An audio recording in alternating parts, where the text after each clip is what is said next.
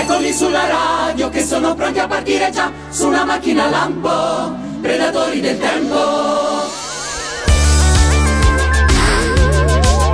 Ricordando film e giochi, cartoni alla tv e persino le canzoni di Sanremo. Ora scoprirai la nostra storia che racconteranno qui per noi. Eccoli qua. I predatori del tempo riportano un mondo come era qualche anno fa. Con Valentina Chinotti e Lorenzo son qua. Navigatori del tempo che rivivono il mondo qui su Radio Animati e poi rendono tierna la storia questi splendidi eroi. I nostri cari masnadieri, sai, sono già qui tra noi. Gli avvenimenti di ogni anno qua racconteranno poi. Eccoli sulla radio che sono pronti a partire già su una macchina lampo, predatori del tempo. Eccoci qua, ritrovati per una nuova puntata dei Predatori del Tempo. Io sono Lorenzo e qua con me ci sono... Valentina, ciao a tutti. E Chinoppi, ciao a tutti. Allora, siamo sopravvissuti a Lucca Comics and Games Eh, e... parla per te.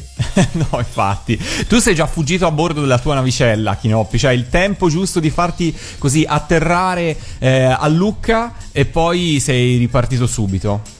No, ma sai, c'era un convegno di, di navicelle a Lucca. E... Sì, Ah, esatto. per quello che non insieme- si trovava da parcheggiare. Hai... Esatto. Facevamo, facevamo una sfilata insieme a quelli della 501esima di Star Wars. C'eravamo anche noi proprietari di navicelle, ovviamente in condizioni assolutamente mint.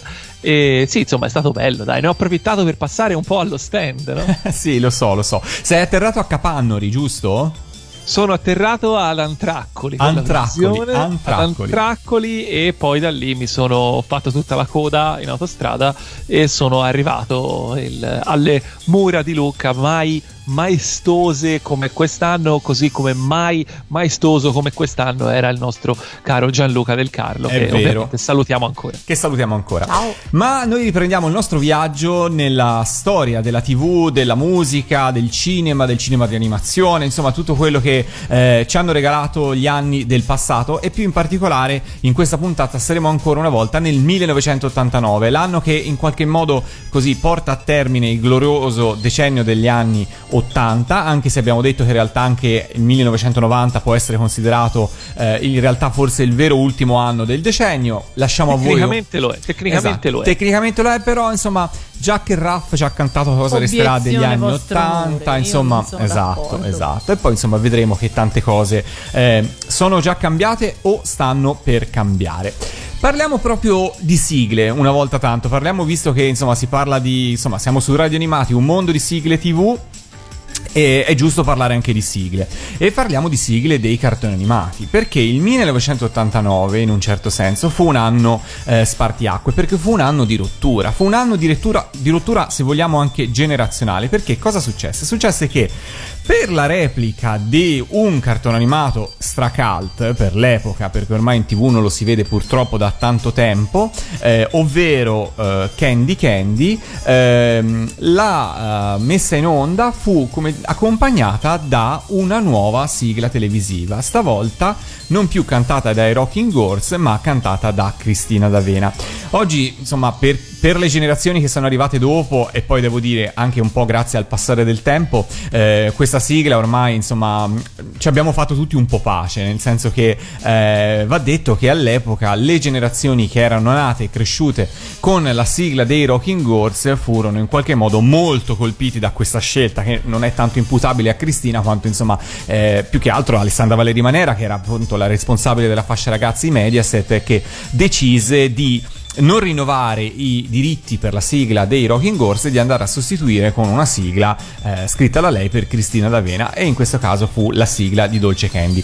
E quindi da lì si aprì in qualche modo, diciamo, un periodo in cui questo, questo, diciamo, questa, questa pratica eh, fu abbastanza diffusa, tant'è che eh, poco tempo dopo, esattamente un anno dopo, fu la volta di Lady Oscar con la sostituzione della sigla dei mitici Cavalieri del Re con una sigla che secondo me è altrettanto mitica di Carucci, cantata all'inizio da Enzo Draghi e poi da Cristina D'Avena, ovvero Una spada per Lady Oscar. E qui io voglio toccare un po' il tasto emotivo di tutti voi, perché insomma, cari Chinoppi e cara Valentina, voi quegli anni ve li ricordate bene e voglio sapere un po' un vostro pensiero su questo risiglaggio, com'è che abbiamo definito? Come lo possiamo definire? Riciclaggio. Sì, Re- un Sì, riciclaggio. ricicla- Sembra una buona va bene. definizione. Riciclaggio va bene. Allora, io quell'esperienza la annovero fra le più negative di tutta la mia vita. cioè, quando ho ascoltato per la prima volta la nuova sigla di Candy Candy, ho avuto proprio l'impressione di essere stata tradita. Qualcuno stava facendo, stava mettendo le mani su.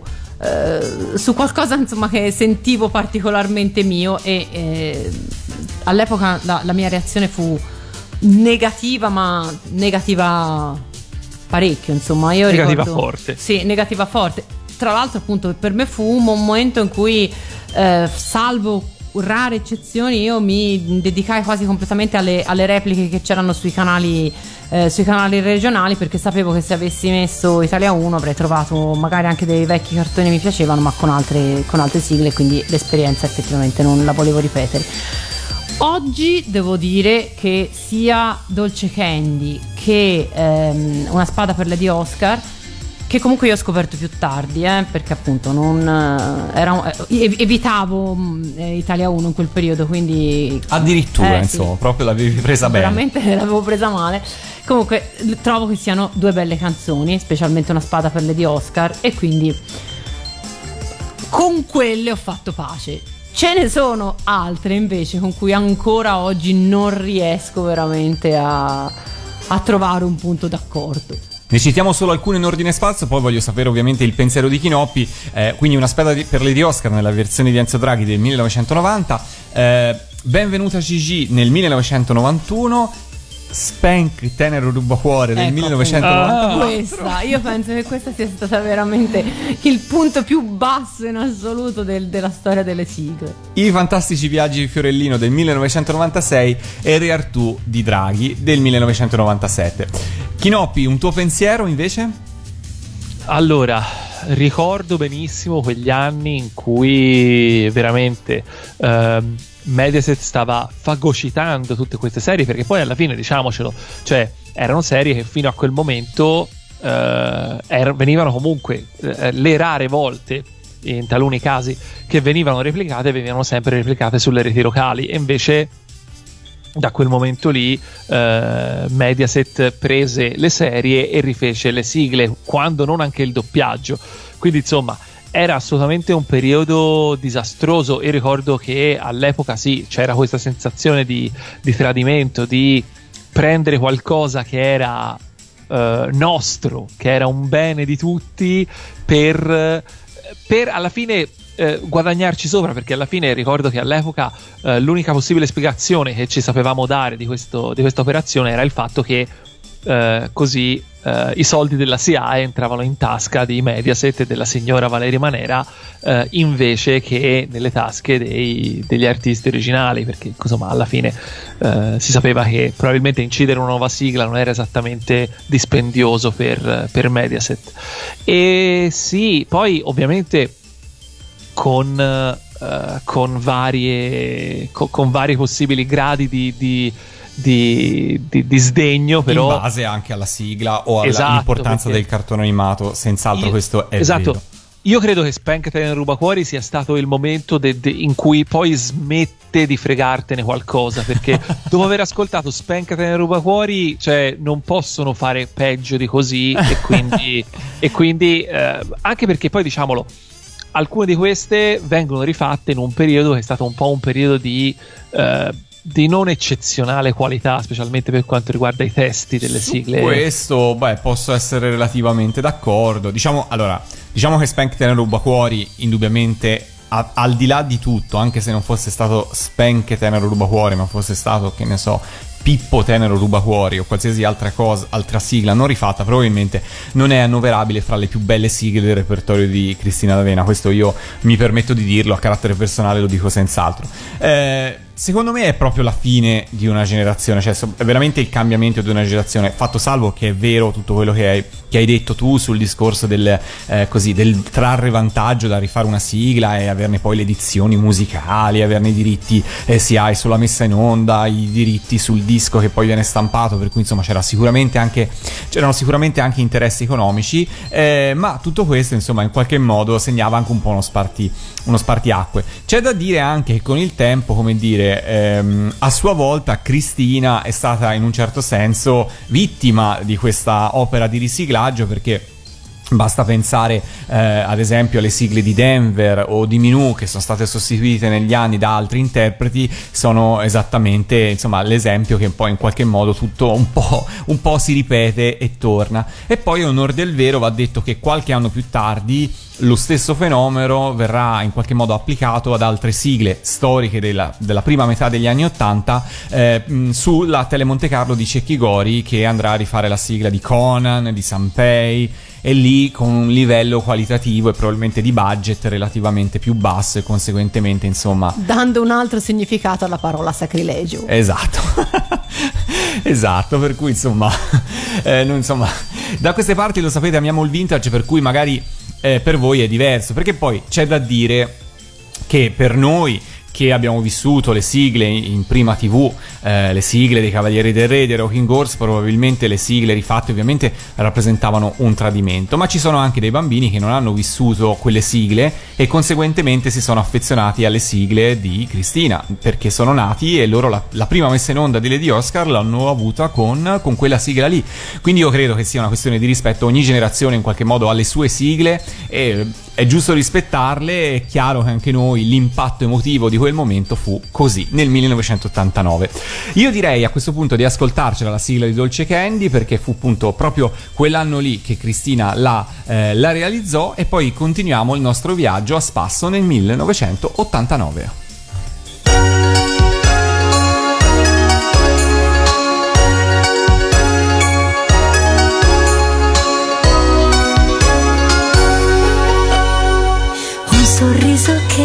Si spegne mai, dolce candy a tutti porterai. La serenità della verità, dolce candy ti accompagnerà.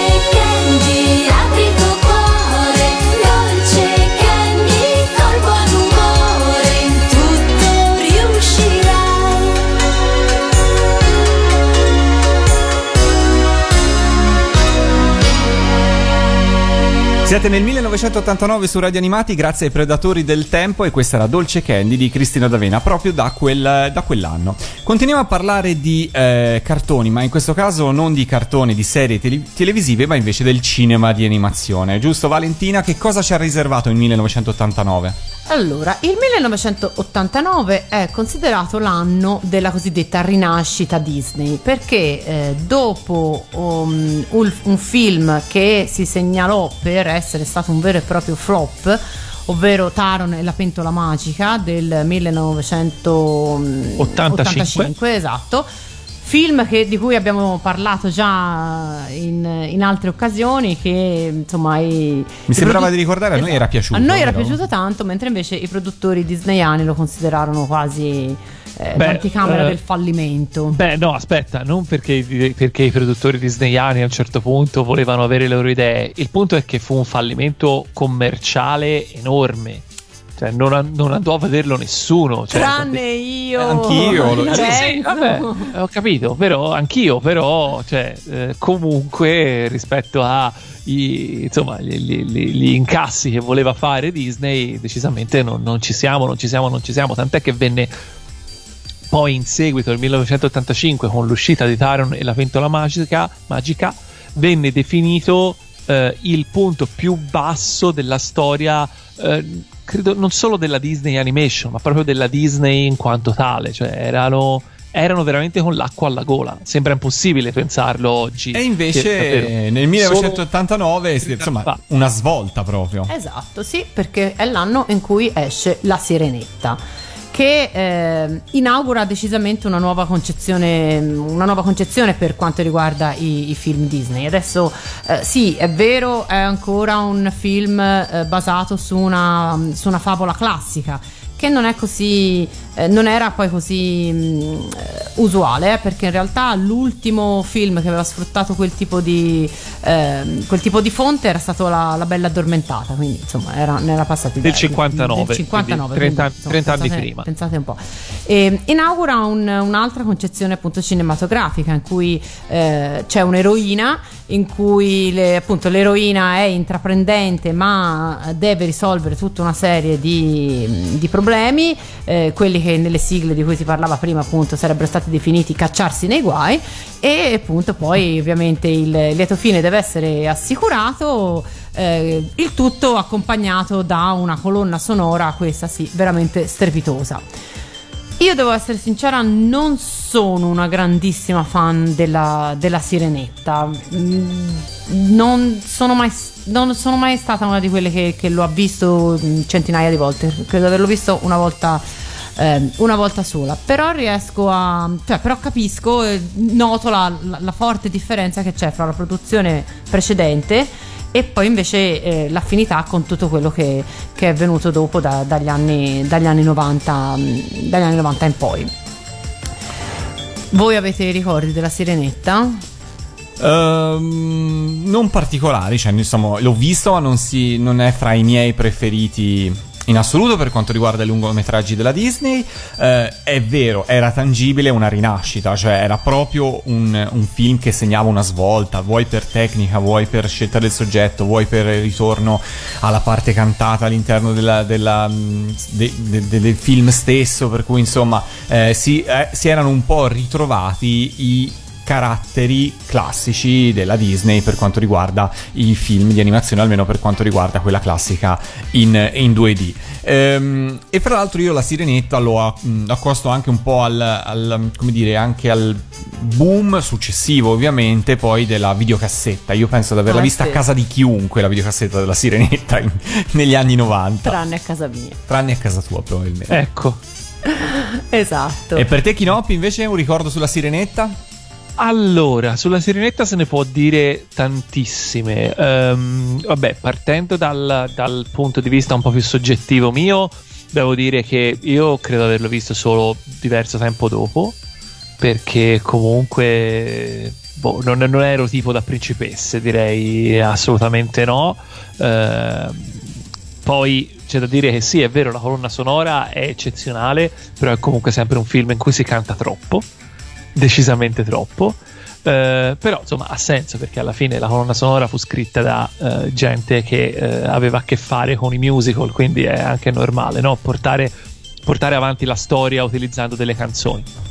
Eh, no, è, è, stato molto molto molto importante, come dicevate voi, perché è stato il, il film della rinascita, è stato eh, più che allora, è stato molto importante per come è stato realizzato, quindi le persone che sono state eh, coinvolte, Ron Clements e eh, John Musker, che insomma poi eh, sono, già erano estremamente, estremamente, avevano già ruoli estremamente importanti all'interno della, della Disney, avevano già co-diretto eh, Basil l'investigatopo, eh, però da quel momento in avanti insomma diventeranno un po' i nuovi Remida eh, della Disney Animation. E a parte quello, insomma, c'era era proprio esatto, cioè la struttura stessa del film, la, la, la, Ariel diventerà poi veramente lo stampo per tutte quelle che saranno le principesse di lì a venire, perché le vere principesse Disney, eh, cioè classiche, ce n'erano tre o quattro. Poi in realtà le vere principesse cominciano Poi erano nel, principesse per, ma anche lì erano principesse per modo di dire, eh, insomma, Cenerentola. Sì non è proprio una. È, no. E neanche Biancaneve, sì, è vero, Biancaneve no. nasce come principessa, ma insomma deve farsi una bella gavetta prima di vedersi riconosciuto il suo stato sociale, diciamo. Invece, Tra l'altro. Ariel, sì, no. scusami. Ariel, no, Ariel è già la principessa, è già, è già in pole position all'inizio del film.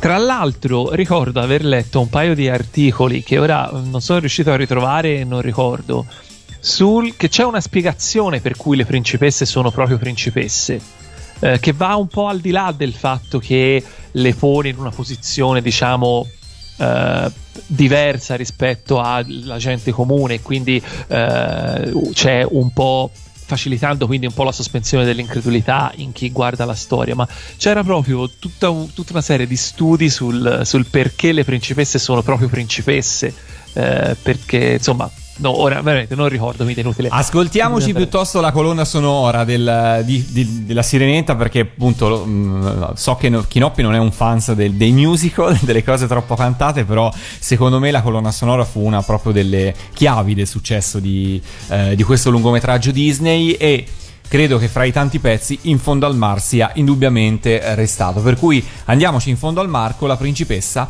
o Disney del 1989, ovvero la mitica Sirenetta. Ariel, ascoltami.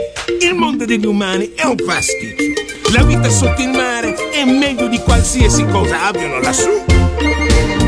Le alghe del tuo vicino ti sembrano più verdi, sai Vorresti andare sulla terra, non sai che sbaglio fai. Se poi ti guardassi intorno, vedresti che il nostro mare è pieno di meraviglie. Che altro tu vuoi di più? In fondo al mare, in fondo al mare, tutto bagnato è molto meglio, che scoppano sotto il sole svengono, mentre col moto ce la spassiamo in fondo al mare. Qua giù tutti sono allegri, guizzando di qua e di là, invece là sulla terra il pesce è triste assai, rinchiuso in una boccia, che brutto destino avrà, sa l'uomo verrà un po' fame, il pesce si va appena. Oh no!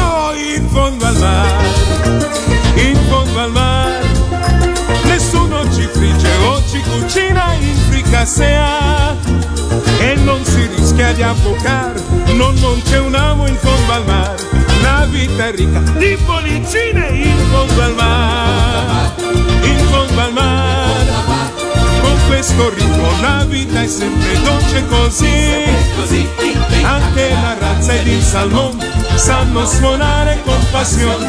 Qui c'è la grida, ogni concerto è un successo.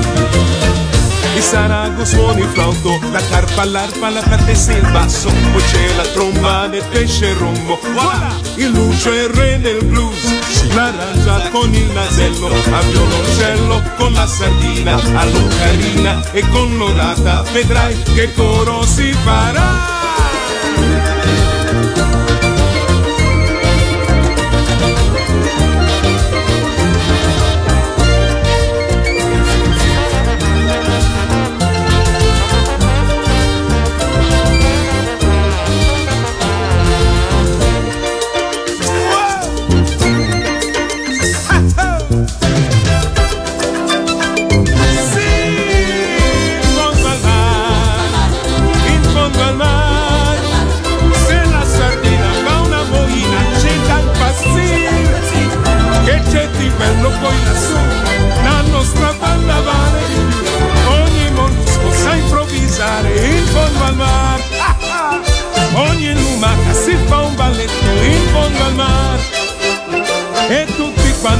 Cerchiamo qui sotto l'acqua, in mezzo al fango, e che fortuna vivere insieme in fondo al mare.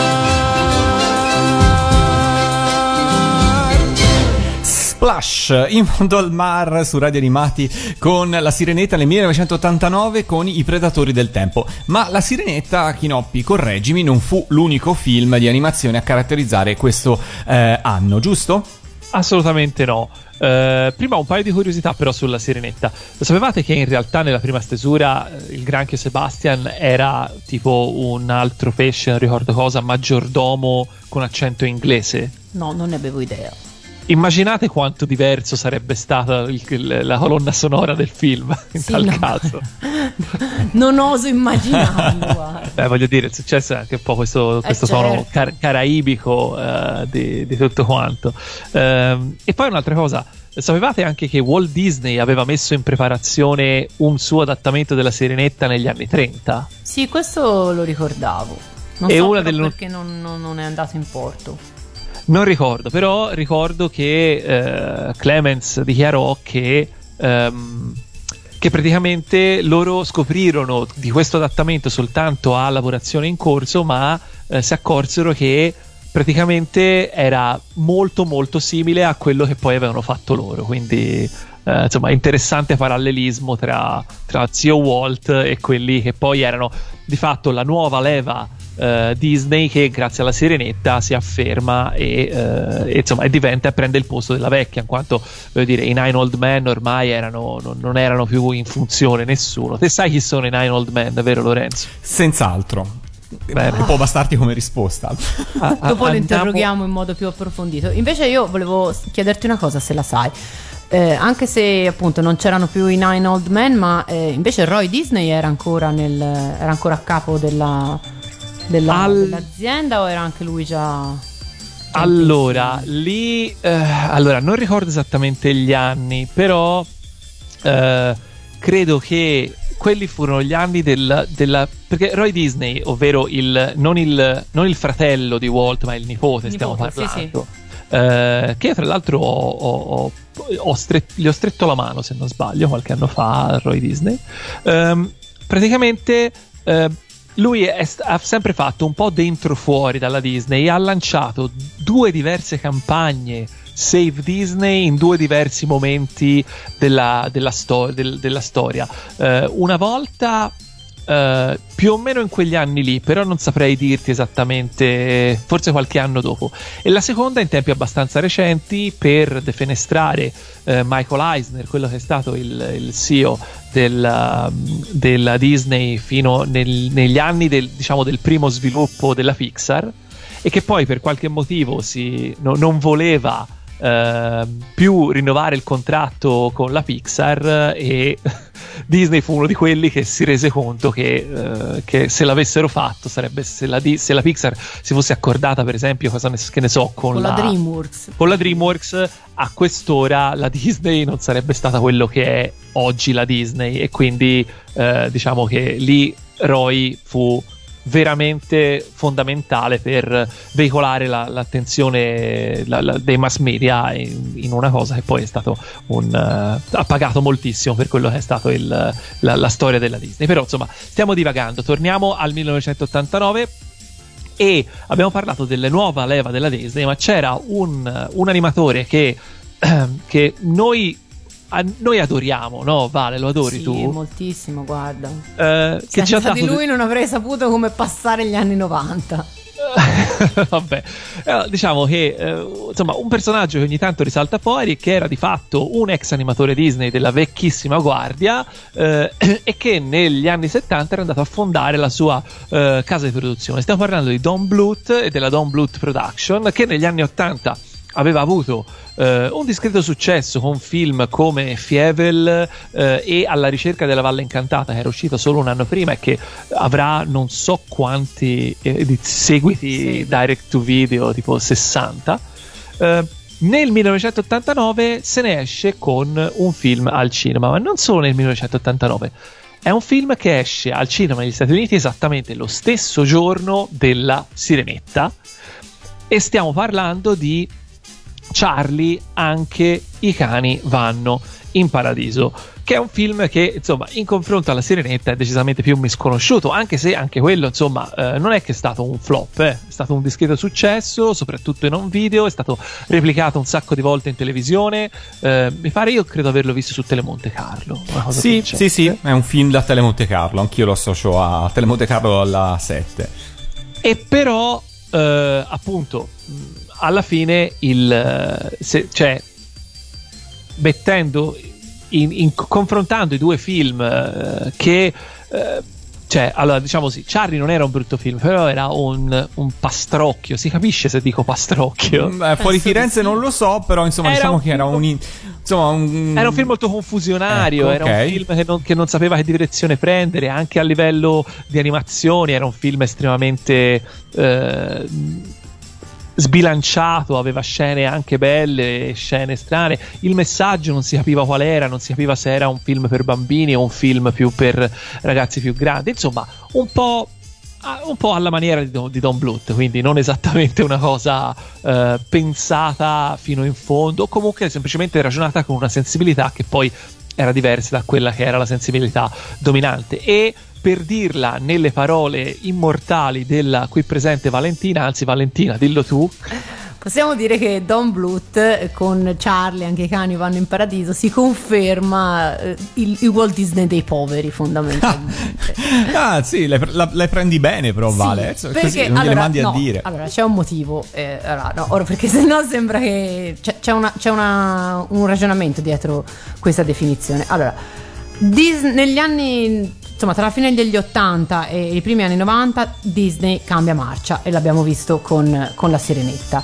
Invece eh, Don Bluth sceglie consapevolmente di guardare indietro invece che seguire il, eh, il nuovo corso del cinema d'animazione perché poi insomma eh, bene o male eh, Disney è, è quello che ha dettato i, che, ha- che detta il passo almeno nel, eh, nel settore. Eh, Don Bluth invece sceglie eh, volutamente di, di- di rimanere attardato di continuare un tipo di cinema che gli viene bene dal punto di vista tecnico ma che comunque poi non gli riesce così ehm, così bene in generale come appunto dicevi, eh, dicevi tu Chinoppi alla Disney hanno capito che se, che se vuoi rilanciarti, che se vuoi arrivare al, al nuovo secolo, al nuovo millennio, devi cambiare, eh, cambiare strada e quindi passano da, appunto, da- dai, dai drammoni classici a, a personaggi e storie come quella della, della Sirenetta. Mentre invece eh, Don Bluth eh, prende come esempio da qui fino all'eternità eh, la mamma di Bambi e la sua morte straziante. Quindi non mi capite che io l'ho sempre trovato veramente sì, un Disney di serie B. Beh, c'è da dire che da un certo punto di vista, ecco, eh, per me, specialmente i Disney, specialmente in quegli anni lì, ho sempre trovato un po'. eh, come dire, che i conflitti che erano alla base de- della storia fossero un po' eh, così, non particolarmente avvincenti, cioè non, non- non mi facevano voglia di vedere se poi il protagonista o la protagonista di solito eh, riusciva a eh, arrivare al lieto fine superando i conflitti e gli ostacoli. Mentre invece almeno Don Bluth metteva talvolta dei conflitti di un certo tipo, anche se poi insomma c'è da dire che per esempio alla ricerca della Valle Incantata, anche quello non è che fosse esattamente, soprattutto se pensi che il protagonista si chiamava Piedino in italiano, che mi veniva, a me veniva sempre in mente Piedino la peste, però insomma... Sentite invece per quanto riguarda l'animazione nipponica, Eh. Ah, Ah. ah, Eh. Vale, ci dici qualcosa? Vi dico che l'89 è l'anno in cui ehm, esce Kiki consegne a domicilio. È un eh, film dello studio Ghibli, è quello che comunque ha fatto nascere la, la Ghibli mania un po' in tutto, eh, sicuramente in Giappone, ma in generale poi dove, dove è stato distribuito, non in Italia se non ricordo male. Eh, è un film tratto da un romanzo ehm, di, una- di uno scrittore, una scrittrice, non lo so, Eiko Kadono, che è un romanzo che non ho letto, ma so che esiste in, eh, in italiano. Ehm, è un bel film, sicuramente è, è il ti- è quello che secondo me può essere considerato veramente il classico film Ghibli da, da ora fino a, appunto all'eternità anche questo. Ha un, un bel character design, ha bellissimi fondali, una storia di, di matrice letteraria con anche qui la, la- la- la- bambinetta che deve affrontare tutta una serie di prove per crescere, per diventare strega, per quello che è. E, io non lo considero fra i miei film preferiti. Mi piace perché comunque a livello grafico è una, è una gioia per gli occhi. Forse è, più questo di tutti quelli che abbiamo citato stasera. Sicuramente più di, di Charlie, ma forse anche più della, della Sirenetta. A livello di impatto, diciamo, a livello di impatto cinematografico, ma non, non- non posso dire che sia uno di quelli che mi è rimasto nel cuore. Tu, Chinoppi? Allora, vabbè, ovviamente cominciamo col dire che quando parliamo di, dei film Ghibli, comunque eh, parlia- non parliamo di ricordi, parliamo di, eh, di- di- di- di esperienze più recenti, perché insomma credo che nessuno di noi abbia visto i film Ghibli alla loro uscita fino Perché a... da noi non sono usciti in quegli anni. Esatto, appunto, quindi fino ad almeno La città incantata. Io credo che La città incantata sia stato il primo che ho visto a stretto giro di posta dall'uscita, dall'uscita giapponese. Ehm, Kiki si può dire. Kiki si può dire un sacco di cose su Kiki. Allora, sicuramente rimane a tutt'oggi uno dei più grandi successi eh, dello studio Ghibli ed anche uno dei più grandi fonti di introito perché eh, se andate in un qualsiasi negozio Ghibli eh, in Giappone, alla fine i due film più rappresentati come merchandising sono Totoro e Kiki. E su quello non si scappa, è sempre così.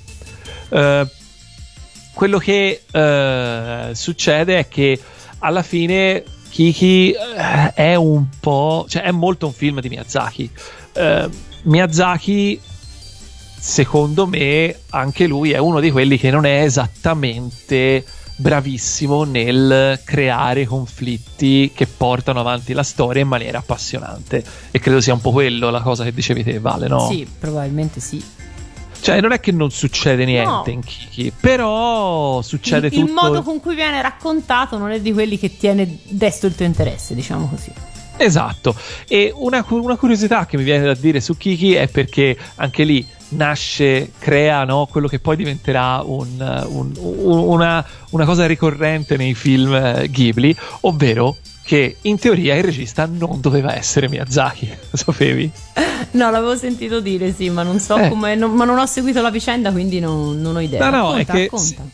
Sembra una battuta perché è sempre così, però in realtà all'inizio il, il film doveva essere diretto da eh, Kazuya Kondo, che... Anzi no, scusami, eh, Kazuya Kondo era il, il- il character design, doveva essere eh, diretto da Sunao Katabushi, che eh, invece poi alla fine, che insomma era comunque un pezzo grosso e che alla fine è andato a fare... eh, è stato recentemente, anche tra l'altro ha vinto un sacco di, di, ple- di- di premi recentemente con eh, In questo angolo di mondo, non so se, se l'hai visto o ne hai sentito parlare. Ah, non Eh. l'ho ancora visto, ma mh, quest'estate l'ho, l'ho regalato a una mia amica per eh, il compleanno quindi confido che presto organizzeremo una, una serata con visione.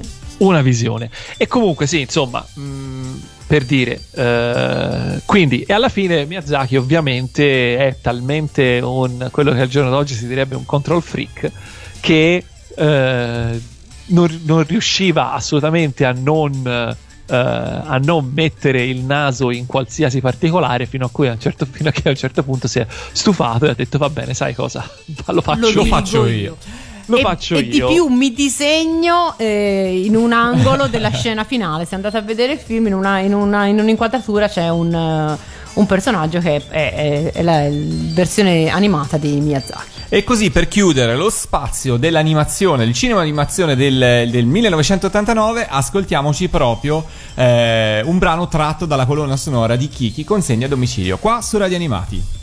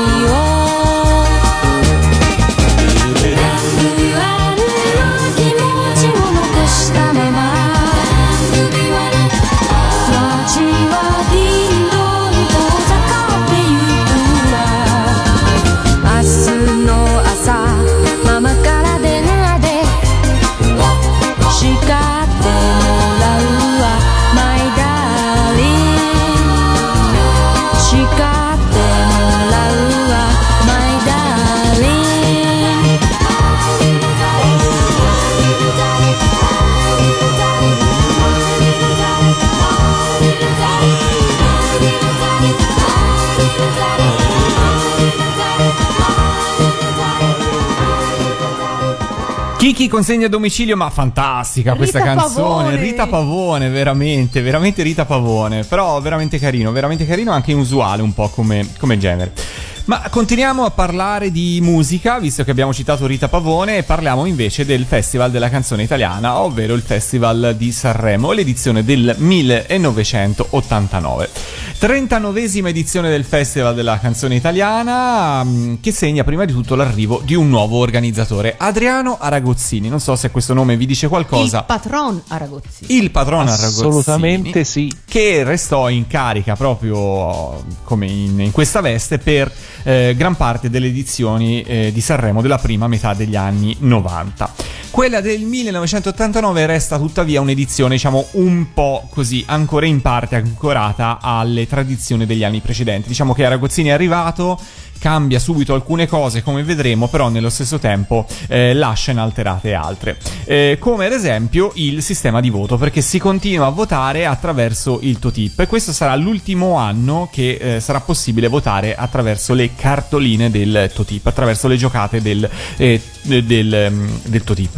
E soprattutto si continua ancora a cantare su basi senza l'orchestra, quindi tecnicamente definito half playback, eh, anche se eh, pure per questa cosa sarà l'ultimo anno, perché dal 1990 tornerà eh, finalmente l'orchestra. Per la conduzione, beh, per la conduzione c'è un po' di. eh, insomma, non è semplice trovare il, il conduttore di Sanremo 1989. Inizialmente eh, viene chiesto a Renato Pozzetto, il quale però decide di tirarsi indietro, ehm, e lo stesso rifiuto gli arriva anche da Enrico Montesano e da Renzo Arbore. Quindi alla fine eh, decide di puntare su un quartetto di figli d'arte, così vennero definiti dalla stampa i presentatori di Sanremo 1989, ovvero Rosita Celentano, eh, Paola Domighin, che è eh, figlia di un famoso torero spagnolo, Danny Quinn, figlio di eh, eh, Anthony Quinn e Gianmarco Tognazzi, così insomma eh, erano il, il- insomma, il, il quartetto di, di presentatori. Nessuno di loro fino a quel momento aveva avuto grandi esperienze di conduzione televisiva, poi magari qualcuno di loro negli anni si farà un po' le ossa, ma all'epoca erano assolutamente esordienti. E il risultato, diciamo che soprattutto considerato che era il festival della canzone italiana, diciamo sicuramente eh, non è stato all'altezza della situazione, diciamo che eh, ci sono stati tantissimi siparietti esilaranti e verrà ricordata appunto come Involontariamente, si la- assolutamente involontariamente esilaranti eh, e verrà appunto ricordata un punto proprio come l'edizione delle papere un- una dietro l'altra. Non c'era un intervento in cui loro eh, non si eh, riempissero di papere in qualche modo. A dare supporto a una conduzione insomma non esattamente in- nei canoni di Sanremo eh, ci furono i, i comici eh, che furono Beppe Grillo e il trio Marchesini eh, Lopez Solenghi che ovviamente, come da tradizione, non mancarono di, così, di suscitare polemiche, soprattutto dal mondo politico e religioso. E quindi insomma questo è un po' l'intro per quanto riguarda Sanremo 89. Voi ricordate qualcosa di quel Sanremo? L'avete visto? Sì, sì, io ricordo tantissime cose di quel Sanremo. Tu Chinoppi ricordi quei qualcosa? improvvisati Te li ricordi i quattro conduttori di Sanremo? Allora, no. La cosa bella è che, come si diceva anche l'altra volta, come si diceva parlando del 1988, inizia a essere il periodo in cui magari faccio sempre fatica a distinguere un anno dall'altro, però iniziano a, eh, a essere le edizioni che mi ricordo di aver visto, diciamo, in diretta. Eppure, oh, i conduttori zero. Ok. Cioè, Allora, ricordo le guarda. canzoni, ricordo i cantanti, ricordo anche delle esibizioni in particolare, ma gli presentatori vuoto. Allora vengo in tuo soccorso perché ci ascoltiamo adesso la sigla e poi ho preparato un breve estratto di papere dal Festival di Sanremo 1989. La sigla di Sanremo dell'89 fu ancora una volta un omaggio a Domenico Modugno. Se qualche anno prima c'era stato l'omaggio a Volare, nel 1989 cadeva il trentennale della eh, sua seconda vittoria al festival, eh, ovvero Piove, eh, conosciuta anche come Ciao Ciao Bambina, e per cui fu scelta quella come sigla di Sanremo 1989.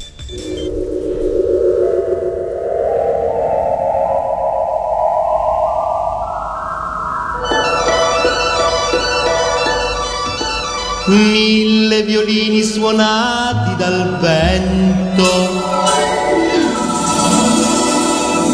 tutti i colori dell'arcobaleno vanno a fermare una pioggia d'argento, ma sul nostro amor. Ciao, ciao, bambina, un bacio ancora e poi per sempre ti perderò come una fiaba.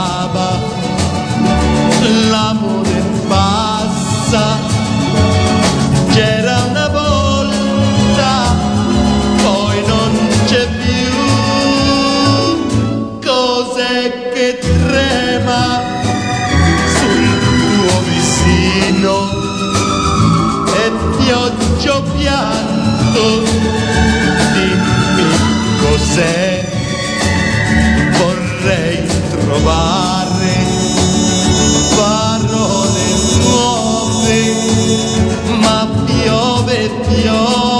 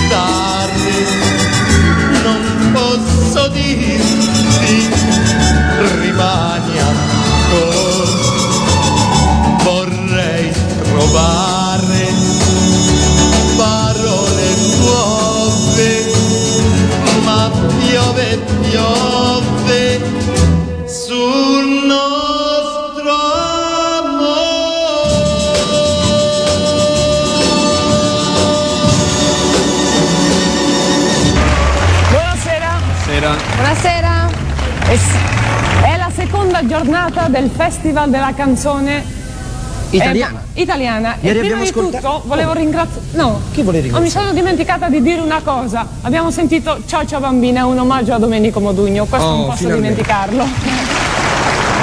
Allora, ieri sera abbiamo ascoltato 12 campioni alternati a 8 nuovi e 4 emergenti. Benissimo, ma non finisce qui perché dopo Sanremo ci sarà un famoso tour che si chiamerà Sanremo in the. In the, come si dice? In the world. In the world. In the Oh, world. E andranno. eh, vabbè, oh, l'inglese non è il. E andranno in 5 paesi i nostri campioni, solo i nostri campioni, più due. I, non mi Sì, ricordo, quelli vabbè, verranno un- scelti. un, eh, il vincitore degli emergenti e E insomma, Gianmarco Tognazzi, uno di noi, questo lo possiamo dire. Lo possiamo dire. lo- Sanremo in The World Masterpiece Theater. Beh, esatto, esatto, quindi insomma mm, suggerisco a Gianmarco Tognazzi di venire a fare un corso per imparare a dire World Masterpiece Theater e dopo non avrà più paura di, insomma, del, del teatro Ariston. C'era uno che era figlio di un attore americano, non poteva farlo dire a lui. Eh vabbè, ma non so se insomma hai seguito questa dinamica, erano veramente non solo impaperati, ma anche spesso impacciati nel darsi i tempi sul palco, per cui comunque poverini mi fanno tenerezza. È anche vero che Aragozzini disse ehm, a chi criticò, perché insomma già all'epoca le critiche non furono poche, disse eh, è vero non saranno preparatissimi, ma si parla di loro. E per cui la gente a questo punto si sta appassionando per vedere quali altre papere faranno eh, di puntata in puntata. Quindi attenti se vi propongono qualcosa di particolarmente entusiasmante Potreste che non avete essere mai usati. fatto. Per cui poi- Esatto, come esatto. Loro, loro ridono di te, non con te. Esatto. Esatto. Comunque, eh, Gianmarco Tognazzi parla di Sanremo in the World, che fu appunto una delle novità di questa edizione, una sorta di tour mondiale che avrebbe portato in promozione gli artisti di quell'anno poi nei vari paesi del mondo, una volta conclusa la manifestazione. Ma non è l'unica novità, perché nel 1989, e va detto solo per, per quell'anno, la gara fu suddivisa fra i consueti campioni e le nuove proposte, più una terza ehm, eh, categoria interamente dedicata agli emergenti, che erano una sorta di via di mezzo, ovvero erano quegli artisti che avevano già pubblicato almeno uno o due album, ma che non potevano ancora considerarsi pienamente affermati, una sorta di purgatorio quasi, insomma, in qualche modo. La prima scrematura degli emergenti si svolse proprio all'inizio della manifestazione, durante la trasmissione Aspettando Sanremo condotta da Claudio Lippi, e dei 32 candidati iniziali solamente 8 arrivarono ad esibirsi sul palco dell'Ariston per poi essere successivamente scremati e, solo 4 resteranno poi in gara per poi insomma trovare il vincitore anche di questa categoria o meglio la vincitrice perché ad aggiudicarsi la categoria fu appunto Paola Turci con la splendida canzone eh, Bambini. Mentre per quanto riguarda le classiche eh, nuove proposte la, la- la vincitrice fu eh, Mietta con canzoni scritte da Medeo Minghi anche se in qualche modo poi la- il suo vero boom sarà l'anno successivo nel 1990 con il famoso Trottolino amoroso ma ne parleremo quando ci arriveremo in con, le, verità scusami, con, le, con, le, con le immortali parole di Elio e le storie tese, eh, Mietta è- ha, vinto i, ha vinto i nuovi con, eh, tu- con Turu Turu Tu e poi l'anno dopo ha fatto Tarataratà. ok Esatto. Quindi, anzi, no, viceversa. Comunque, c'è una cosa importante. C'è un gradito ritorno al Festival di Sanremo 1989. Torna il. Questore. Ebbene No, sì. cos'era? Sì, sì. Sì, c'è un nuovo caso che insomma tiene sveglio il, il questore, il pretore di Sanremo in qualche modo. Perché cosa succede?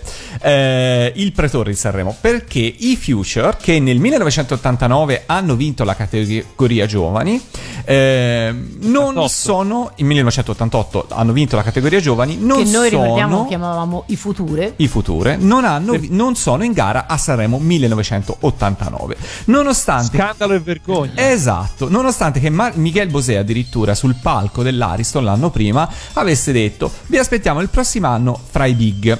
Quindi tutti, insomma, sembrerebbe che questa cosa, insomma, gli, spettasse gli aspetti di diritto. Ma così Era non un fu. augurio, dai, Eh era sì, un augurio. Gliel'ha un Un po' dire. No, però dai, insomma, fu così non fu. Aragozzini disse non, il presentatore ha affermato cose che non, aveva, eh, che non doveva affermare, se ne prende lui le responsabilità e in più quest'anno noi la categoria big non c'è perché abbiamo i campioni. Per cui La, la differenza ora mi sfugge, ma sono sicura che poi me la spiegherete. Beh, sì, infatti. Di- detto questo, comunque. Va detto che Sanremo è, lo abbiamo detto anche prima, un'edizione di passaggio Sanremo 1989, perché da una parte si abbandonano un po' quelle scenografie un po' stile discoteca che avevano accompagnato le edizioni precedenti. E si torna, c'è un sipario, si torna a un'edizione un po' più classica di Sanremo, manca l'orchestra, manca solo quello. E da un punto di vista di cast invece ci sono dei, dei grandissimi contrasti, perché da una parte ci sono eh, dei big della canzone italiana che tornano a Sanremo eh, veramente dopo tanti anni di assenza e lo fanno insomma riportando in gara nomi importanti come appunto eh, Gino Paoli, Ornella Vanoni Enzo Iannacci e addirittura si vocifera, insomma pare che anche Gaber fosse inizialmente della partita e poi non ci fu per un problema personale. Quindi un brevissimo medley di questi artisti, al di là poi di quanto questi brani siano restati nel tempo, però sono loro, Gino Paoli, Ornella Vanoni ed Enzo Iannacci. Questa volta no, non devi amarmi tanto, non devi amarmi troppo, durerà di più se spendi un po' per volta l'amore che hai da darmi.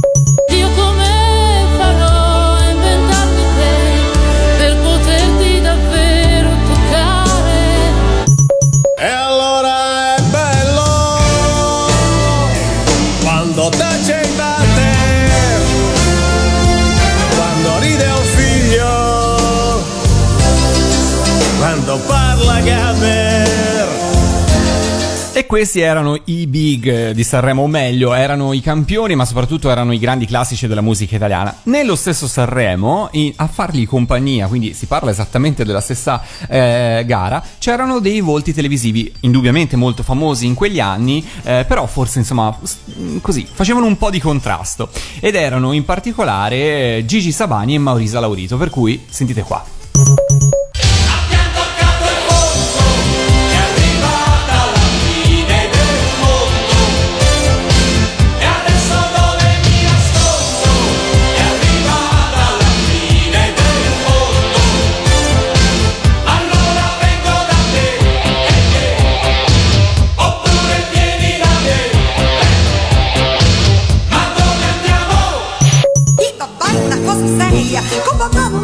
Pazzia, è una cura che fa bene, oh babà non può ingannare. Il babà è come il ciucciotto, la coperta di Linus, se cercate un antistress, ammuccate voi babà. Ammuccate V Babà cantava Marisa Laurito nel Babà è una cosa seria. Ve le ricordavate queste due canzoni? Sì. La fine del mondo di Gigi Sabani, in cui lui imitava un po' tutti i personaggi che erano- facevano parte del suo repertorio, e Marisa Laurito con il Babà è una cosa seria.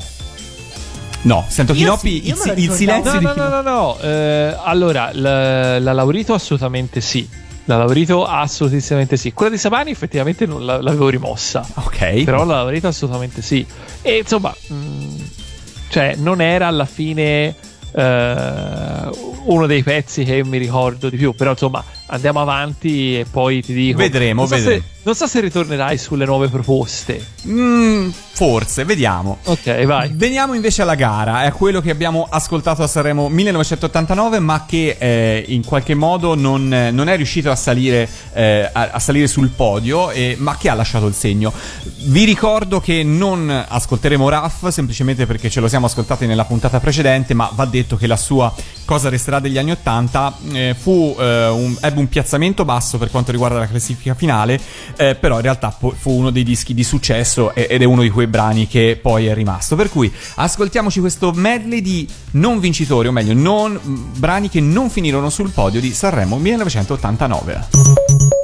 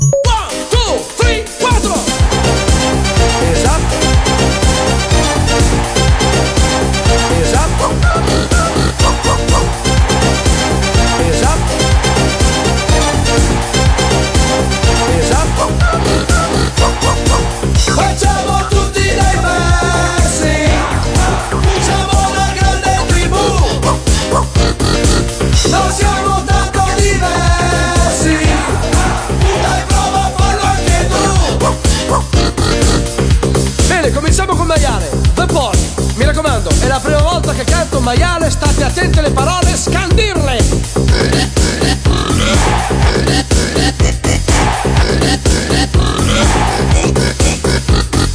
Esatto, era la prima volta, mi sa che anche l'ultima. Il gallo, poi mi raccomando, essere più chiari, eh, perché il testo.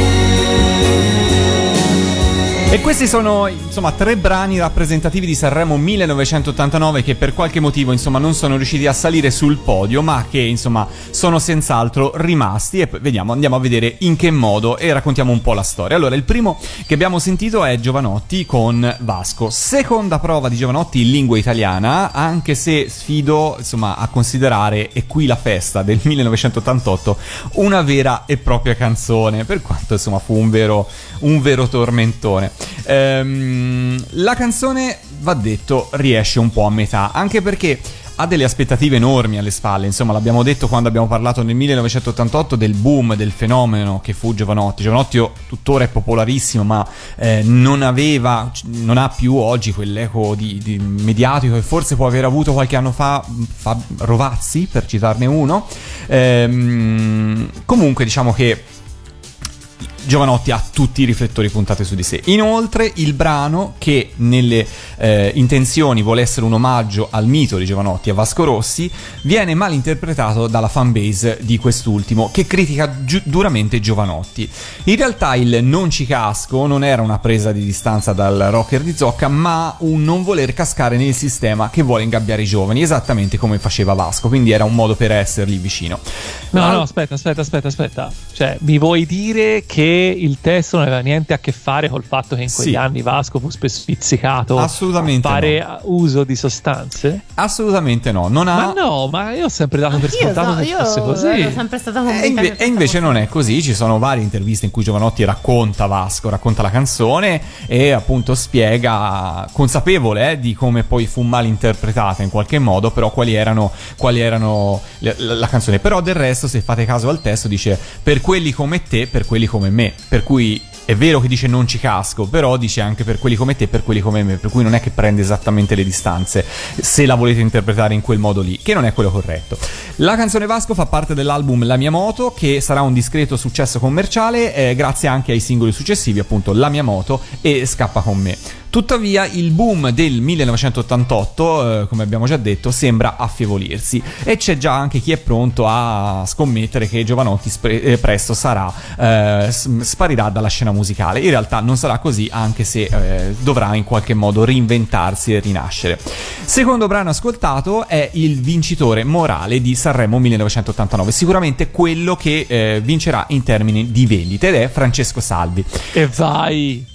Salvi è in qualche modo, in un certo senso, il rivale di Giovanotti, non per astio fra i due, ma perché entrambi sono comunque accomunati da avere in parte un percorso simile, soprattutto per quanto riguarda la PIL verso i giovani, ma anche eh, molta televisione alle spalle, eh, da una parte Mega Salvi Show, dall'altra eh, DJ Television e poi 1, 2, 3 Giovanotti, ehm, e alle spalle appunto un successo anche dirompente, perché c'è da spostare una macchina, non, eh, non solo è ancora in classifica nel 1989, ma addirittura si aggiudica un premio per il, telegatto per quanto riguarda il videoclip fi- eh, firmato da Paolo Zenatello. Per cui eh, Francesco Salvi è assolutamente sulla cresta dell'onda. Esatto, è insomma un'irriverente critica all'attuale situazione musicale dove appunto facciamo tutti dei versi e quello- con quello che si sente in giro facciamo, proviamo a far cantare gli animali veri. Per cui Salvi si presenta sul palco con tre eh, personaggi con indosso una maschera eh, vestiti da, da animali, per cui Gabbani con la scimmia non si è inventato moltissimo. Il brano fu un grandissimo successo. mm, e si, si classificherà a fine anno al settimo posto fra i 45 giri più venduti in assoluto eh, di quell'anno. Subito dopo il festival sarà pubblicato l'album Mega Salvi che oltre a contenere i primi due singoli eh, includerà anche Taxi che fu il singolo estivo che poi Francesco Salvi sempre nel 1989 porterà al, ehm, ad Azzurro, la manifestazione di Vittorio Salvetti che anticipava il Festival Bar a tarda primavera. Terzo brano che abbiamo ascoltato è il brano che si aggiudicherà, giustamente, lasciatemelo dire, il premio della critica ed è Almeno tu nell'universo di Mia Martini. Il brano è firmato da Bruno Lauzi e Maurizio Fabrizio ed è un brano che Addirittura è stato composto nel 1972, ma che a lungo resterà chiuso in un cassetto e addirittura verrà depositato in CI solo alla fine degli anni 70. Questo perché? Perché gli autori reputano il testo della canzone un po' troppo avanti rispetto al, al periodo in cui è stato composto e poi perché c'è la volontà di farlo interpretare a Mia Martini. In realtà inizialmente le case discografiche cercarono di assegnare il brano ad altri interpreti. In varie interviste sia Mietta che Paolo Turci affermano di aver provinato il brano, comunque eh, gli è stato proposto e loro lo hanno scartato. Sappiamo, e qui va detto per chi è più giovane magari non lo sa, la triste storia che, eh, come dire, accompagnò Mia Martini per buona parte degli anni Ottanta, ovvero dopo la sua partecipazione al Festival di Sanremo del 1982 con un capolavoro firmato da Ivano Fossati che è E non finisce mica il cielo, con cui si aggiudicò anche in quell'occasione il premio della critica, la cantante calabrese da anni viveva veramente l'ostracismo di discografici e colleghi eh, perché calunniata di essere una iettatrice. E eh, per cui anche se apertamente le persone non, magari non esternavano questo pensiero, di fatto quando lei si presentava a una manifestazione o veniva proposta per un, un concerto, eh, tutti gli altri si tiravano indietro, per cui le case discografiche dicevano ah c'è Mia Martini, allora io non porto i miei artisti, eh, ah c'è lei che canta, allora io non vengo. Questo fu quello che l'accompagnò per gran parte degli anni Ottanta. Ma da cosa era generata questa Allora, diciamo, non esiste una, una spiegazione vera, anche perché insomma è già cretina di per sé come cosa, però sostanzialmente pare che eh, ci furono una serie di eventi sfortunati legati ad alcuni concerti che lei tenne in un periodo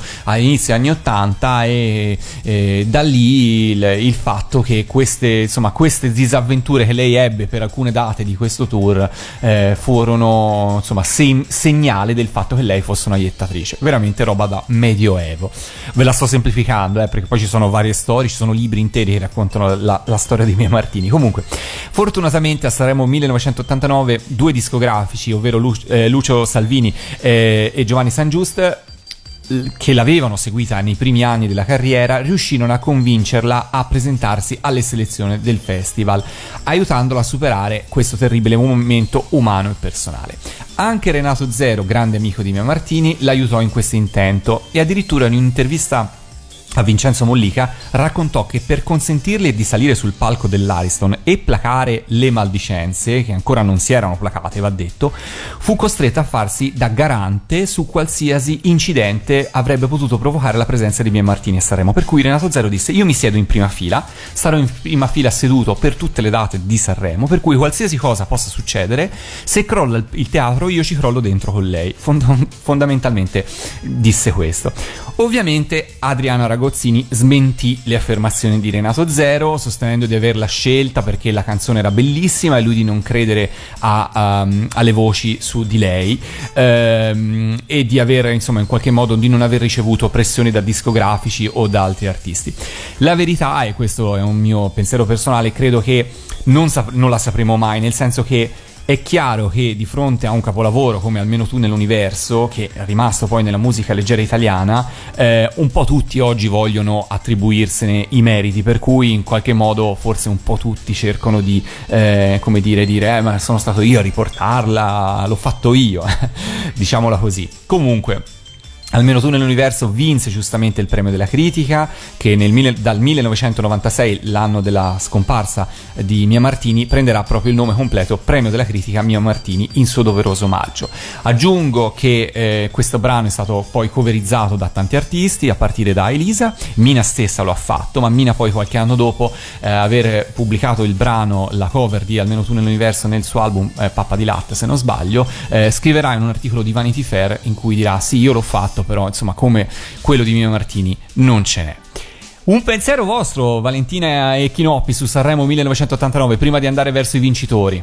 Allora, io di Sanremo 1989 ricordo veramente tanto, anche perché secondo me è stata un'edizione con delle bellissime canzoni, al di là di tutte le, eh, le magagne che può aver avuto in fase mh, eh, organizzativa, però eh, una- è stata un'edizione con delle canzoni meravigliose, più fra quelle che non hanno vinto che fra quelle che, che hanno vinto magari. E ricordo anche un'altra cosa, proprio parlando di Mia Martini. Era bellissima, aveva dei vestiti meravigliosi, aveva un modo di tenere il palcoscenico veramente era unica. E io ricordo che ero una ragazzina e pensavo se un giorno farò una cosa del genere dovrò essere elegante, bella come, come lei. Aveva queste gonne Sì, molto era- grandi. erano meravigliosi Me lo ricordo che molto aveva bene. Martini, ma non solo in quell'occasione lì, anche negli anni dopo. E per te Chinoppi invece anche fra i cantanti non citati di Sanremo 89? Allora, vabbè, comincio con ribadire che eh, il mio uomo era Francesco Salvi, in quegli anni lì ero, ero completamente perso nella salvimania, eh, che non penso fosse una cosa realmente esistente, me la sono inventata io adesso e comunque c'ero. Quindi grande Francesco Salvi, sempre una spanna sopra tutti. Ehm, io, ricor- ah, io ricordo che forse il brano che in assoluto più di tutti eh, ho riascoltato da poi le, le cassettine compilation di, di- di Sanremo eh, era l'esordio dei ladri biciclette. Verissimo. Che non si classificarono nella sezione dei nuovi, però insomma era. Era, insomma, fu per me una, una cosa completamente nuova perché insomma non, non c'era molto di questo eh, di questa musica un po' da, da orchestra, no? Come, come faceva come facevano i ladri di biciclette, orchestra per dirlo Jazz e funk, insomma. sì, esatto, insomma, in quel modo lì. Per cui sì, eccezionale davvero. Poi eh, scorrendo anche le canzoni che magari mi ricordavo meno, eh, mi viene in mente le, che c'erano le sorelle Boccoli, accidenti. Con Stella, esatto, perché Giovanotti... Stella, Stella, Stella, Stella, Bravo. Stella, Stella, Stella, quella lì. Allora, giusto, giusta citazione perché le sorelle Boccoli furono in, eh, eh, in gara con Stella, pezzo scritto fir- firmato da Giovanotti, fra l'altro, e se non sbaglio ad Audience venivano eh, prese in giro proprio su, su Canale 5 e facevano l'imitazione in cui loro cantavano Stella, Stella, Stella, Stella, Stella, proprio per prendere un po' in giro il testo non esattamente strepitoso di questa canzone. e comunque anche loro rientrano assolutamente fra i televisivi al pari di, eh, della- della- degli altri che abbiamo insomma citato prima. Ma erano già famose le quell'anno? Erano famose, sì, perché venivano da Domenica Inn, dove Boncompagni Con la Laurito. Con la Laurito, esatto, dove Boncompagni aveva appunto iniziava in qualche modo le prove generali di quello che poi sarebbe diventato anni dopo non era Rai, però insomma iniziava a gettare un po' i- i- le basi per queste giovani, belle ragazze, ma in fondo anche un po' della porta accanto che dal nulla più o meno diventavano poi personaggi televisivi eh, del momento, tanto al punto di riuscire ad arrivare a- al Festival di Sanremo, insomma.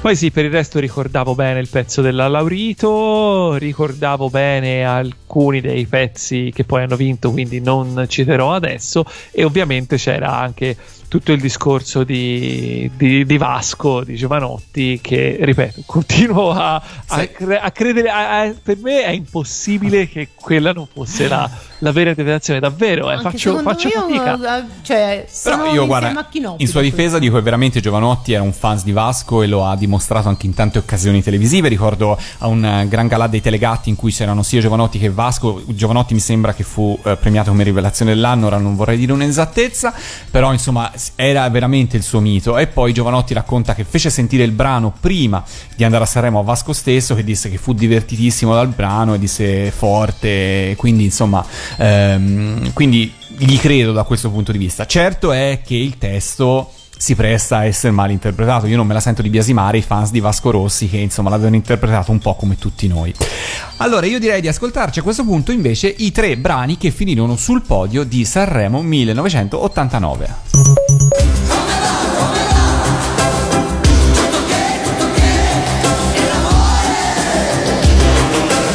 Oggi va di moda il demenziale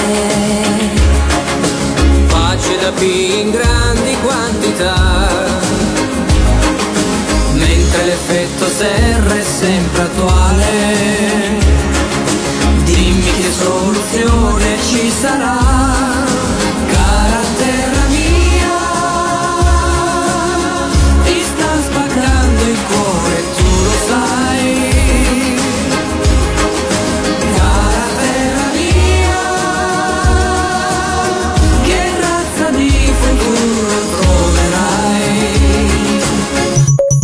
mamme sognano, le mamme invecchiano, le mamme si amano, ma ti amano di più. Le mamme guardano nel cielo un aeroplano e quel treno sulla ferrovia. Parlano figlio che è lontano davanti a una fotografia. Le mamme piangono e si asciugano gli occhiali mentre gli anni se ne vanno via. Se pensi a quando ti tenevano per mano, sembra ieri.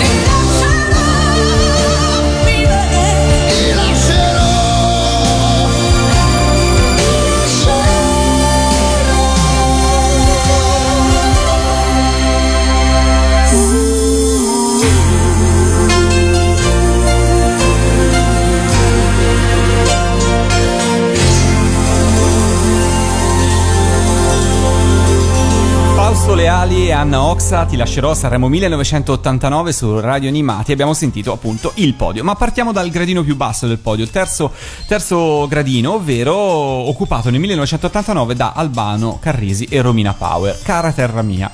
Allora, diciamo che il brano non è certamente fra quelli che insomma sono rimasti negli anni, o meglio, c'è da dire che il come va, come va, tutto ok, tutto ok, in quegli anni lì fu un po' un- una sorta di tormentone, anche se non, non esattamente in positivo, insomma. Il brano è firmato da loro, dai coniugi Carrisi, insieme a, a Vito Pallavicini, che in realtà è un grande eh, autore della musica italiana. Il brano non fece successo. Va detto che eh, a fine anno il 45 giri non compariva neanche fra i 100 dischi più venduti eh, in quell'anno. Tenete conto che eh, eh, c- c'è veramente di tutto nella classifica dei 100 dischi più venduti, per cui Giusto per farvi un esempio, Ti voglio bene Denver di Cristina D'Avena ha venduto più del brano classificato al terzo posto di Sanremo 89. Evviva Cristina, quindi questo va detto.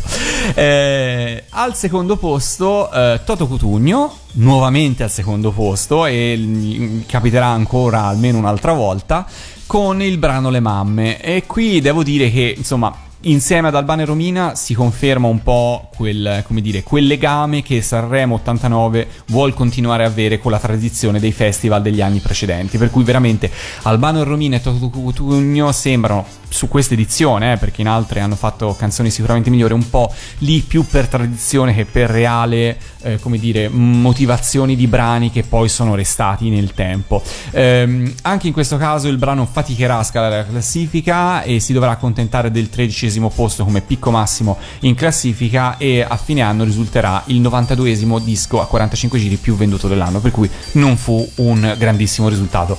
Vi ricordavate due, questi due brani?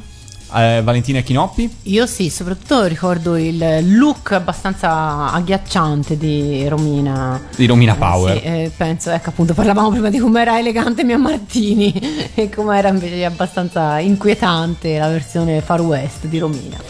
Parliamo invece della canzone vincitrice di Sanremo 1989, ovvero Ti lascerò, cantata da Fausto Leali ed Anna Oxa. Eh, questa canzone vi piace intanto? Sì, tantissimo. Chinoppi? Tantissimo. Ok. È una canzone che ha una bella storia alle spalle che magari non conoscete, per cui ve la racconto. Allora, intanto c'è da dire che dalla loro eh, Fausto Leani e- ed Anna Ox sono le persone giuste al momento giusto. In un certo senso eh, raccolgono quello che hanno seminato con pazienza e bravura negli anni precedenti. Leali ormai è rilanciato da almeno tre anni e da tempo sfiorava la vittoria, eh, sia con ehm, Io Amo, sia con ehm, Mi Manchi e, comunque insomma aveva guadagnato, riguadagnato un'indubbia popolarità. Anna Oxa era reduce da Fantastico 9 di quell'anno e comunque era sicuramente in un momento di, ehm, di- di- di vertice assoluto di popolarità. Era un artista ed è un artista comunque di eh, grandissimo stile oltre che di bravura e aveva raccolto anche nei Sanremo precedenti un tanti consensi pur appunto non avendo avuto l'occasione di salire sul eh, primo gradino del podio. Ovviamente tutto questo non basterebbe senza una bella canzone e per questo arrivano Franco Fasano, l'autore anche di tante sigle, amico di Radio Animati, eh, che saluto, insomma, di tante sigle di successo, e di Fabrizio Berlincioni, suo amico, nonché paroliere della canzone. Il brano nasce da un testo, da una lettera che Berlincioni ha scritto a Carolina, una sua amica di, di cui lui si è perdutamente innamorato. Lei però non ne vuol sapere e così dopo tanti mesi passati così ad ossessionarsi di questa Carolina decide in qualche modo di scrivere una lettera e di lasciargliela sotto la porta di casa. Dice scrivo una lettera per lasciarla, anche se in realtà loro non sono stati mai insieme. Una lettera in qualche modo in cui lui si sarebbe lasciato, avrebbe de- deciso di tirare una liga, di prendere le distanze da questa ossessione che in qualche modo stava portando avanti eh, per lei. Scrive la lettera di notte, decide però di lasciarla sulla porta il giorno seguente, per cui questa lettera ri- rimane in un taccuino in cui lui nel frattempo da tempo stava cercando di scrivere il testo di una canzone da consegnare al suo amico, eh, da- dal suo amico Franco Fasano. Consegna questo blocco notice a Franco Fasano, riceve questo blocco notice, Franco scorre il blocco e in fondo si accorge che c'è questa lettera scritta. Non capisce inizialmente che si tratta di una lettera, per cui pensa, mamma mia, ma ha scritto fuori metrica questa cosa, però rimane colpito dalle parole che lui, eh, che da lui, che lui ha usato, per cui decide di ehm, trasformarle in una canzone, dice no, sono troppo belle per non essere messe in musica, per cui ehm, inizia a comporre la musica di Ti lascerò. Il brano poi fu leggermente limato da Sergio Bardotti con Franco Ciani e Fausto Leali stesso e proposto a Fausto Leali suggerendo di eh, duettare con Anna Oxa. Leali inizialmente è un po' titubante su questa scelta del duetto e poi alla fine acconsentì. C'è chi dice che acconsentì anche perché gli fu garantito di iniziare in scena da solo e poi fare entrare Anna Oxa in un secondo momento. Però queste magari sono così leggende metropolitane che sfiorano un po'. Io invece chiuderei l'angolo di Sanremo ascoltandoci eh, la versione di eh, Ti lascerò così proprio come l'avevano composta Franco Fasano e Fabrizio Berlincioni. Per cui sentirete un testo leggermente diverso rispetto a quello che poi noi abbiamo insomma conosciuto e che è diventata popolare. Loro parteciperanno poi anche all'Eurofestival, per cui fu veramente il loro anno. Per cui questa è la versione di Ti lascerò così come era stata composta qualche anno prima poi di finire al Festival di Sanremo.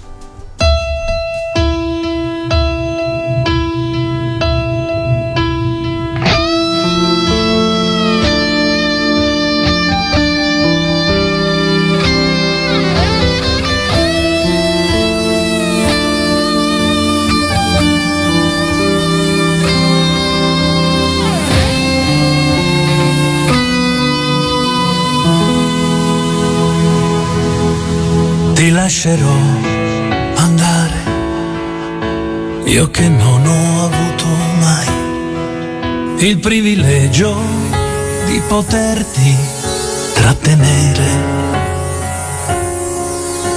Così potrai viaggiare in quei sogni che si fanno quando si vive intensamente ti lascerò provare a dipingere i tuoi giorni con i colori accesi dei tuoi anni. Ti aiuterò a sconfiggere i dolori che verranno perché saranno anche più grandi degli amori che ti avranno e lascerò ai tuoi occhi tutta una vita da guardare, ma è la tua vita e non trattarla male, ti lascerò crescere, ti lascerò scegliere, ti lascerò anche sbagliare, lascerò. Ti lascerò decidere per chi sarà al tuo fianco, piuttosto che permettere di dirmi che sei stanca. Lo faccio perché in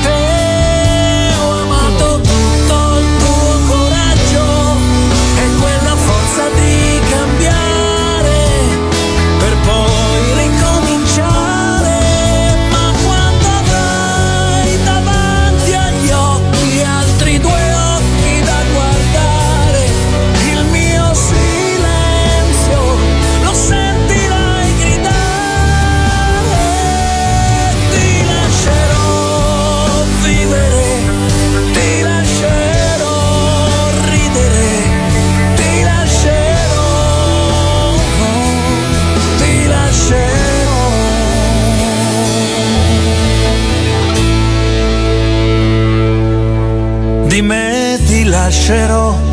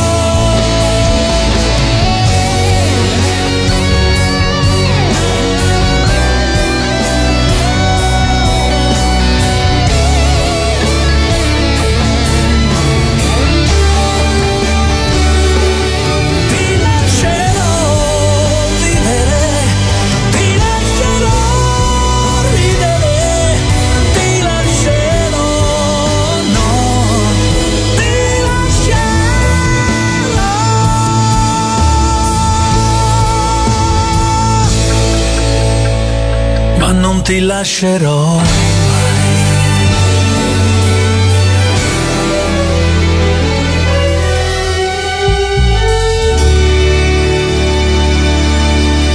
Franco Fasano ti lascerò le ultime tre cose, questo è il titolo originale con cui fu composto prima di essere portato poi a Sanremo 1989. Chiudiamo la parentesi Sanremo, invece continuiamo a parlare di cose belle successe nel 1989, stavolta nel mondo dei fumetti.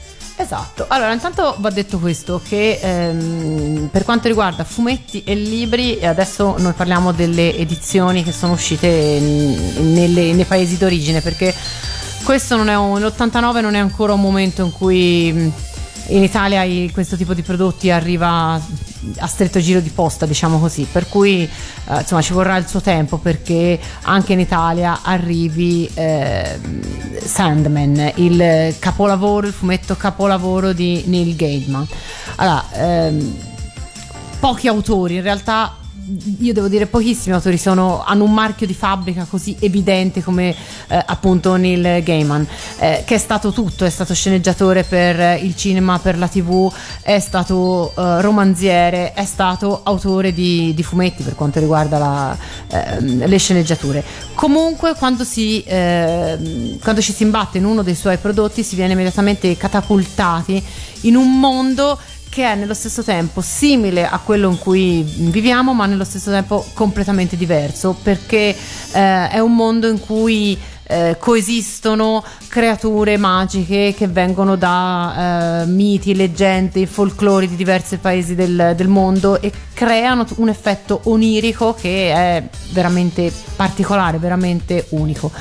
E a livello di eh, fumetti credo che sia Sandman il suo, il suo, capola- il suo capolavoro.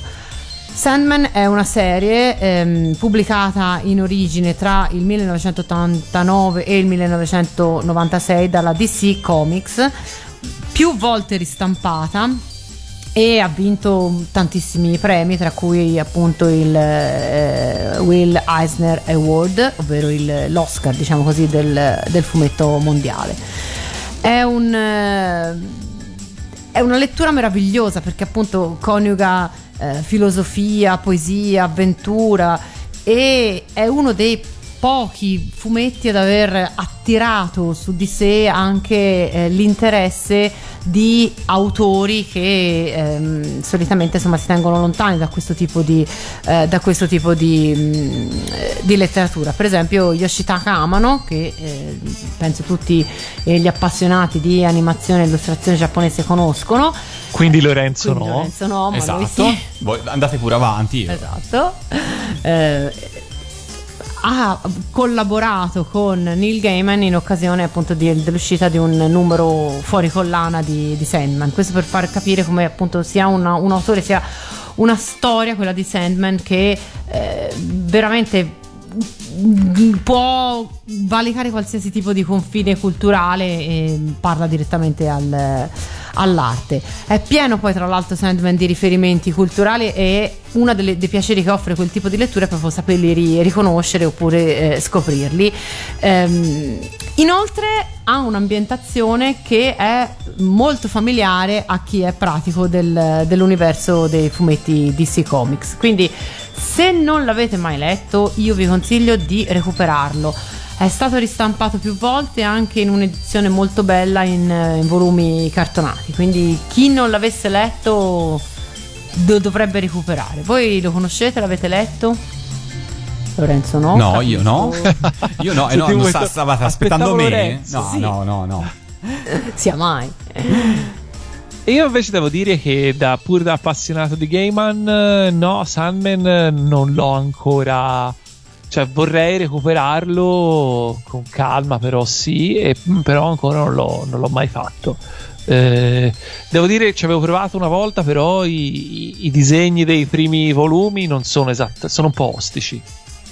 Eh, dimmi se sbaglio. No, cioè ha una grafica veramente particolare, eh sì, questo è, è poco fumettosa, diciamo. Esatto, e quindi diciamo che non mi sono ancora mai eh, messo così eh, di, di- di- di- insomma, di buona lena, di buona volontà a eh, cercare di recuperarla. Però, insomma, appunto, eh, sono assolutamente strasicuro che sia un'opera eh, di qualità perché come dicevo eh, Gaiman lo, lo adoro in tutte le altre forme per cui non vedo perché non dovrebbe piacermi in questa anche se dire, sono- rimasto un po' deluso dalla serie tv di American Gods che non ho visto, mentre invece il libro è uno dei miei libri preferiti.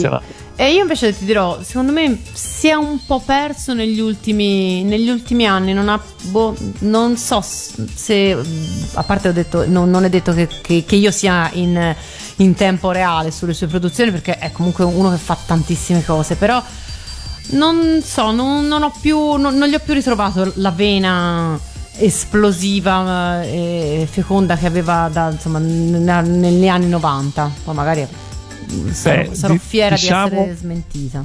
diciamo che un altro American Gods non l'ha mai scritto Eh, I ragazzi di Anansi è sicuramente molto bellino e, e si incastra bene nello stesso universo, però non è, non è la stessa cosa. E lui semplicemente non è quell'autore lì. Mm, è- lui è un autore più da, da racconti brevi, a volte brevissimi, sperimenta, eh, collabora, però sì, insomma, mm, probabilmente questo è Neil Gaiman. Esatto. Eh, è- non è, non è, eh, l'autore che ti sforna un libro ogni due anni e ti fa gridare al miracolo tutte le volte. Eh, fa altro che voglio dire a un certo punto è anche, è anche bello no? perché eh, non- non- semplicemente non fare eh, quello che sarebbe più avrebbe un maggiore appeal commerciale eh, solo perché appunto per quel motivo lì eh, ma continuare a fare un po' quello che, quello che si vuole quello che la propria creatività ti dice di fare. Quindi tanto di cappello e se qualche volta questa, questa creatività non eh, risuona perfettamente con quello che sono le mie aspettative tanto peggio per me Ok, eh, invece per quanto riguarda la libreria, nel 1989 escono, ahimè, soltanto in lingua inglese, il primo capitolo del ciclo delle guardie, un divertentissimo eh, ciclo di romanzi ad opera di Terry Pratchett, altro autore che vi consiglio di, eh, di scoprire se ancora non lo conoscete perché è un autore divertentissimo. Esce Hyperion, il capolavoro Ah. della fantascienza di Dan Simmons e da allora in poi penso la fantascienza non sia più stata la stessa perché che meraviglia proprio una, un- una rivoluzione e dal punto di vista del genere e dal punto di vista poi anche della, della narrazione perché è una sorta di rivisitazione fantascientifica dei racconti di Canterbury e, mm, e ha un montaggio veramente particolare perché per ogni eh, cambia diciamo il registro narrativo cambia per ogni, ognuno dei, dei protagonisti del, del romanzo quindi è un- una lettura veramente No, vabbè, goduriosa pa- almeno un paio de- delle storie di Hyperion sono veramente a un livello, a un livello incredibile. Cioè, quella de- de- de- dello studioso e quella e del poeta. figlia. Io ri- Sì, ricordo, del eh, studioso esatto, con la figlia, che È la eccezionale. mia preferita in assoluto. Eh, Eh, sì, non, non ve la e- possiamo raccontare, ma leggete questo libro perché Assolutamente. E ovviamente, e ovviamente pers- di personaggi come Martin Sileno non se ne, non se ne trovano ogni 3x2. purtroppo. Poi ancora, nell'89 esce I pilastri della terra, un altro titolo fondamentale per la cultura pop, è stato un, un- un successo eh, non soltanto in libreria, ha, dato- ha- ha ispirato film, serie tv, addirittura un gioco da tavolo, quindi è ancora oggi un, un titolo molto, eh, molto apprezzato dagli, dagli amanti del genere e è l'anno, l'89, anno in cui esce anche Quel che resta del giorno, romanzo di Kazuo Ishiguro, che è stato l'ultimo premio Nobel e eh, che verrà mh, trasposto qualche anno dopo in un bellissimo film, film che a mio modesto avviso è anche meglio del, del libro. Diciamolo. Diciamolo, sì. Eh, cioè, il libro è bello, ma secondo me il film ha una marcia in più. E per quanto riguarda invece i giochi, se invece che eh, in poltrona con i fumetti e con i libri vi volevate sedere al tavolo del, del gioco, il 1989 è l'anno in cui esce Tabù. Uno dei più longevi e amati giochi di società, oggi si chiamano party game, ma insomma all'epoca si chiamavano giochi di società, credo degli ultimi 30 anni. Eh sì, Tabù è rimasto, Mi non, chiedo è mai, chi- non è mai andato eh, via. Esatto, io devo dire la verità, le mie incapacità grafiche mi hanno reso piuttosto impopolare. Ma si Tabù è di quello-. Esatto, Eh, che c'entra? No, scusa, no, no, no, non- è quello dove bisogna dove bisogna mm, eh, premere il Il buzz quando pronunciano ah, delle sì, parole no, tabù che devi invece far con capire. quello- Esatto. Eh, comunque è uno di quei giochi. Esatto. No, anzi no, aspetta, quello è Pictionary. Pictionary, eh, ecco sì, che è l'altro invece gioco che si, trova, che si trovava alle feste, cioè giocavi a Tabù e giocavi a, eh, a Pictionary. Se invece non siete tipi da, da feste, da, da società, ma da tavolo da Dungeons and Dragons, la, la MB pensò anche a voi perché eh, nel 1989 è uscito HeroQuest, che credo sia uno dei titoli più famosi eh, più citati in assoluto dagli appassionati di eh, giochi da tavolo. È un gioco mh, che io ricordi molto molto raro. Ne abbiamo parlato eh, quando abbiamo fatto eh, lo speciale della, della Filmation perché insomma è un gioco che ha avuto una, una sua eh, genesi molto, molto particolare. E oggi credo sia uno dei- degli oggetti più ricercati dai collezionisti. Quindi se ce l'avete sappiate che E io forse ce l'ho, devo ricontrollare. Siamo arrivati in fondo anche a questa puntata dei Predatori del Tempo, eh, però ancora abbiamo tante cose da raccontarvi del 1989, per cui insomma fra, fra non molto ci ritroverete qua su Radio Animati per parlare nella terza puntata del 1989 ancora una volta. Vi salutiamo con la sigla della Ruota della Fortuna, la trasmissione celebra, tra- celebre trasmissione eh, televisiva, gioco appunto a premi in questo caso, che nel 1989 traghetta da Odeon TV dove aveva debuttato nel 1987 a Canale 5 per quella che poi fu l'edizione sicuramente più famosa e conosciuta che ci terrà compagnia per tanti tanti tanti anni. Un saluto da parte di Lorenzo. Un saluto da parte di Valentina. E un saluto da parte di Chinoppi. Ciao, ciao, ciao, ciao. Ciao. Ci